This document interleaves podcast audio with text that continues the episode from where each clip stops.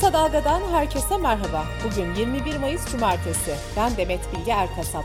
Gündemin öne çıkan gelişmelerinden derleyerek hazırladığımız Kısa Dalga Bülten başlıyor. Gazeteciler yaptıkları haberler nedeniyle hedef gösterilip tehdit edilmeye devam ediyor. Tevhid grubu gazeteci Hale Gönültaş'ı kısa dalgada yayınlanan ve resmi belgelere dayanılarak yapılan İşitli kadının bıçaklı videosu Millet Bahçesi'nde çekildi başlıklı haberinin kurgu olduğunu iddia ederek tehdit etti.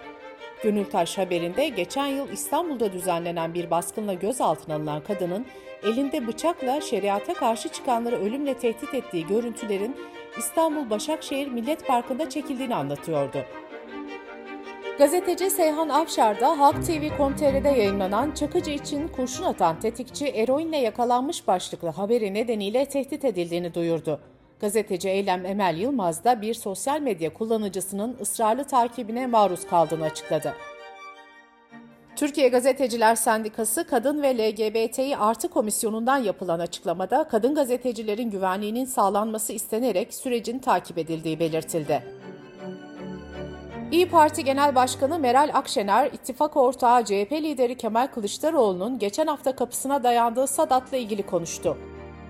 Halk TV.com.tr yazarı İsmail Saymaz'ın sorularını yanıtlayan Akşener, Sadat'ın Tokat ve Konya'daki kamplarından fotoğraflar gördüğünü, bunu deşifre ettiğini ve suç duyurusunda bulunduğunu söyledi. Akşener, Kılıçdaroğlu'na gelen bilgiler var. Kemal Bey'in ortaya koyduğu endişe, bizzat kapısına gidişini ciddiye almak lazım dedi. Kadıköy Belediyesi'nin ardından CHP'li Maltepe Belediyesi'nde de 10'u kamu görevlisi 18 kişi için rüşvet suçlamasıyla gözaltı kararı verildi. Bu arada rüşvet suçuna karıştıkları iddiasıyla gözaltına alınan aralarında Kadıköy Belediyesi'nde görevli zabıta ve mühendislerin de bulunduğu 160 şüpheliden 124'ünün tutuklanması istendi. İçişleri Bakanı Süleyman Soylu mültecilerle ilgili açıklama yaptı. Bakan Soylu şu ana kadar 502 bin kişi gönüllü olarak geri döndü. Her hafta ortalama 400-500 kişi geri dönüyor dedi.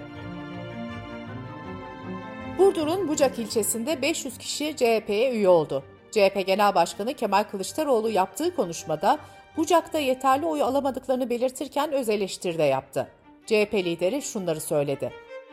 Eğer bir yerde hata varsa hata bucakta değil bizde. Biz gelmedik, sofranıza oturmadık, çayınızı kahvenizi içmedik, derdinizi dinlemedik. Ankara'da oturduk, güzel laflar ettik. Bu arada CHP bugün Maltepe'de büyük miting düzenliyor. CHP İstanbul İl Başkanı Kaftancıoğlu'na verilen 3 cezanın onanmasından sonra Kılıçdaroğlu İstanbul'da miting kararı almıştı. İstanbul Büyükşehir Belediye Başkanı Ekrem İmamoğlu da dün yaptığı açıklamada mitinge katılım çağrısı yaptı. HDP'nin geniş demokrasi ittifakı oluşturma çağrısıyla bir araya gelen Türkiye İşçi Partisi, Emek Partisi, Toplumsal Özgürlük Partisi, Emekçi Hareket Partisi, Halk Evleri ve Sosyalist Meclisler Federasyonu'ndan oluşan Yedili Masa ortak bir metin yayınlamaya hazırlanıyor. Metinde kadın, yoksulluk, barış, demokrasi, ekoloji gibi temel başlıklar yer alacak. Sırada ekonomi haberleri var. CHP İstanbul Milletvekili Gürsel Tekin, UYAP verilerine dayandırdığı Türkiye'nin icra haritasına ilişkin verileri açıkladı. Haritaya göre Türkiye'deki icra dairelerinde devam eden dosya sayısı 23 milyon 511 bine çıkarken bir yılda dosya sayısı %30 arttı. Merkez Bankası'nın net rezervleri 13 Mayıs haftasında 3,5 milyar düşüşle 11,5 milyar düzeyine indi. Swap hariç bakıldığında ise net rezervler eksi 52.2 milyar dolar oldu. Bankacılık Düzenleme ve Denetleme Kurumu'nun haftalık bülteni açıklandı. Buna göre 13 Mayıs'ta biten haftada kur korumalı TL mevduat ve katılma hesapları 819 milyar TL'den 848.9 milyar TL'ye çıktı. Merkez Bankası Mart ayı sonu itibariyle özel sektörün yurt dışından sağladığı toplam kredi borcunun 167.3 milyar dolar olduğunu açıkladı. Savunma Sanayi Başkanı İsmail Demir, savunma sanayi ürünleri konusunda İngiltere tarafından Türkiye'ye uygulanan ihracat kısıtlamalarının kalktığını bildirdi.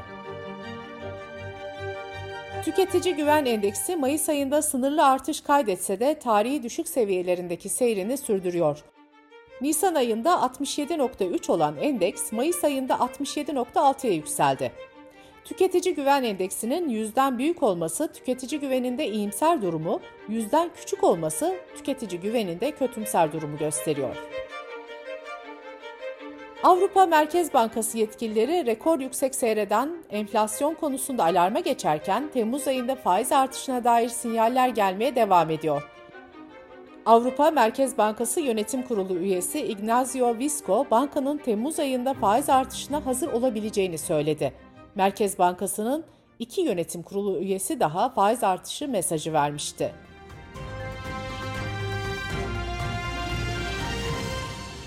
Dış politika ve dünyadan gelişmelerle kısa dalga bültene devam ediyoruz.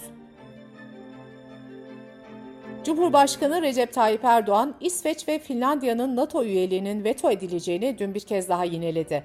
Erdoğan, batılı ülkelerin teröre desteğini sürdürdüğünü belirterek, diplomasi yürütüyoruz ama tavrımız nettir. Bir güvenlik örgütü olan NATO'ya böyle bir terör örgütünün alınmasına evet diyemeyiz dedi.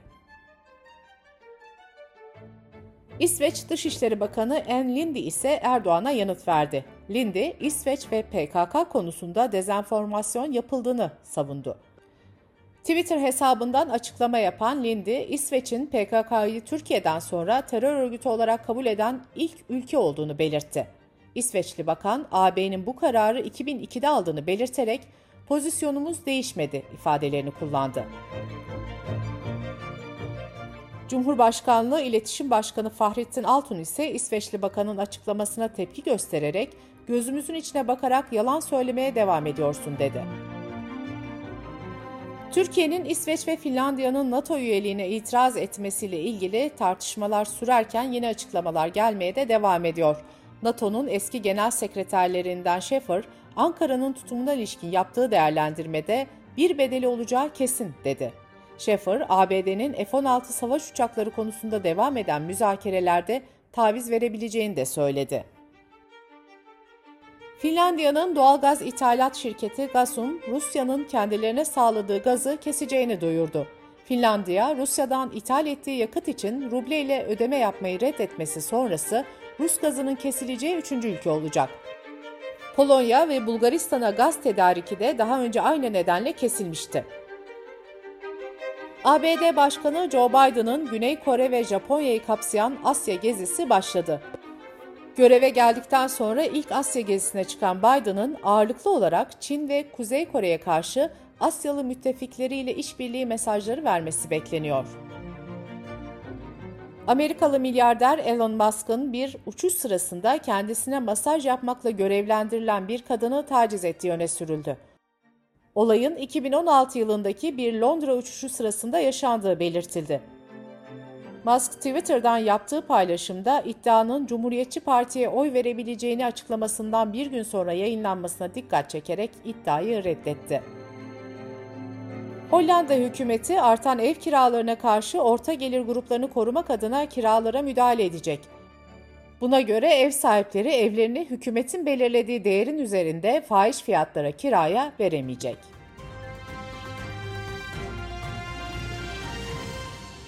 Bültenimizi kısa dalgadan bir öneriyle bitiriyoruz.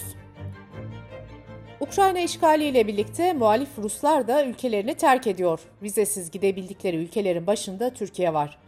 Gazeteci Mehveş Evin İstanbul'a kaçan Rus muhaliflerle konuşuyor. Kısa Dalga.net adresimizden ve podcast platformlarından dinleyebilirsiniz. Gözünüz kulağınız bizde olsun. Kısa Dalga Medya.